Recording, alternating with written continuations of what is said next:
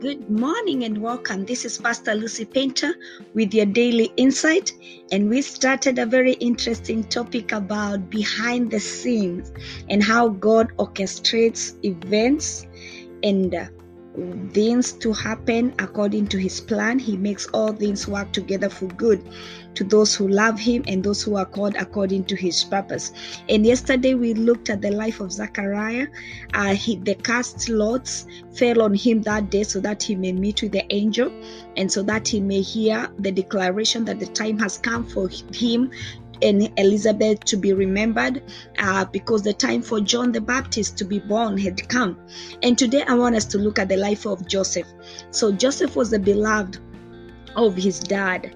And we know the story and the journey of joseph. So from the beginning where he starts the journey uh, before the brothers uh, conspire against him and they plan to kill him the bible says that when the father sent joseph uh, to go and take bread and check how they were doing where he had gone to f- check them he found somebody who had heard them saying, Let us go to Dothan, because where they usually went, there was no pasture.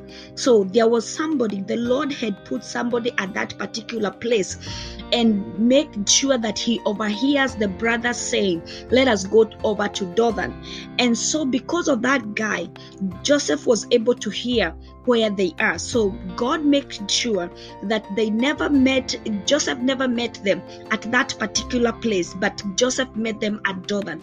And then at the same time, when God when he was put in the pit, there at that very particular time, the Ishmaelites who were doing trade were passing by. God made sure that the Ishmaelites are passing by at that specific time so that they may buy Joseph as a slave and go sell him in Potiphar's house. So when Joseph got to Egypt, I'm sure there were many other lords who would have bought Joseph as a slave.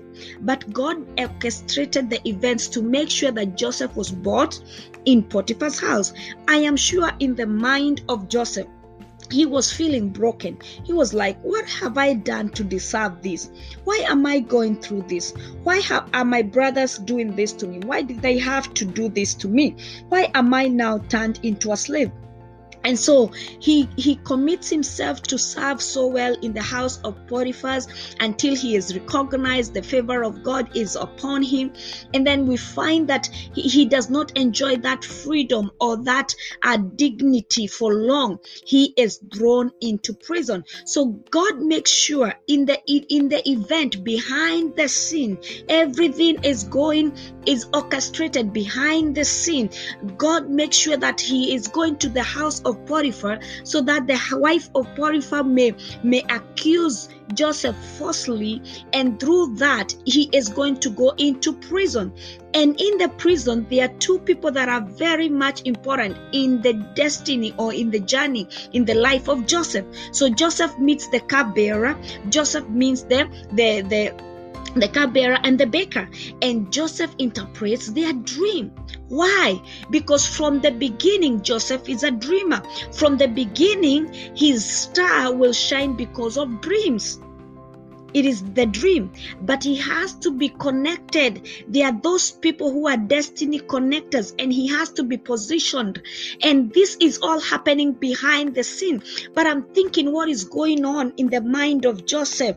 Well he is in prison crying day and night and saying oh god you know me. I am innocent. Father i am innocent. God of abraham uh, god of isaac god of jacob my father you are the god God of justice, can't you just do something and and let me be vindicated because you know I didn't do anything. I'm rotting in jail and I'm rotting here and I'm innocent. And that is why even when he interprets the dream, he is telling the cupbearer, when you go before the king, please remember me because he is trying to push his agenda, not knowing that behind the scenes there is something else that is happening. And we know this story very well. What happens at the appointed time when the curtains is now, when it is time now to unveil the curtains, the cupbearer gets to remember. Two years down the line, the cupbearer is released. He forgets Joseph because it's not yet time to unveil the curtain and it's not time to shine yet because the work is still behind the scene. But when it is time, to unveil what has been cooking behind the scene, Joseph shines and he moves from the prison and he comes and becomes the prime minister. So I want you to note this that he comes from the pit all the way. He goes to Potiphar's house, he goes to, he becomes a prisoner.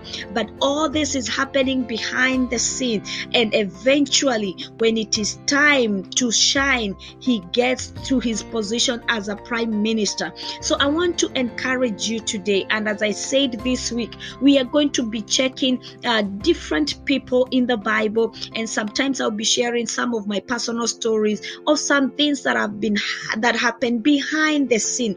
It is important to remember that even when we don't see it, God is working. Everything will work out together, together for our good.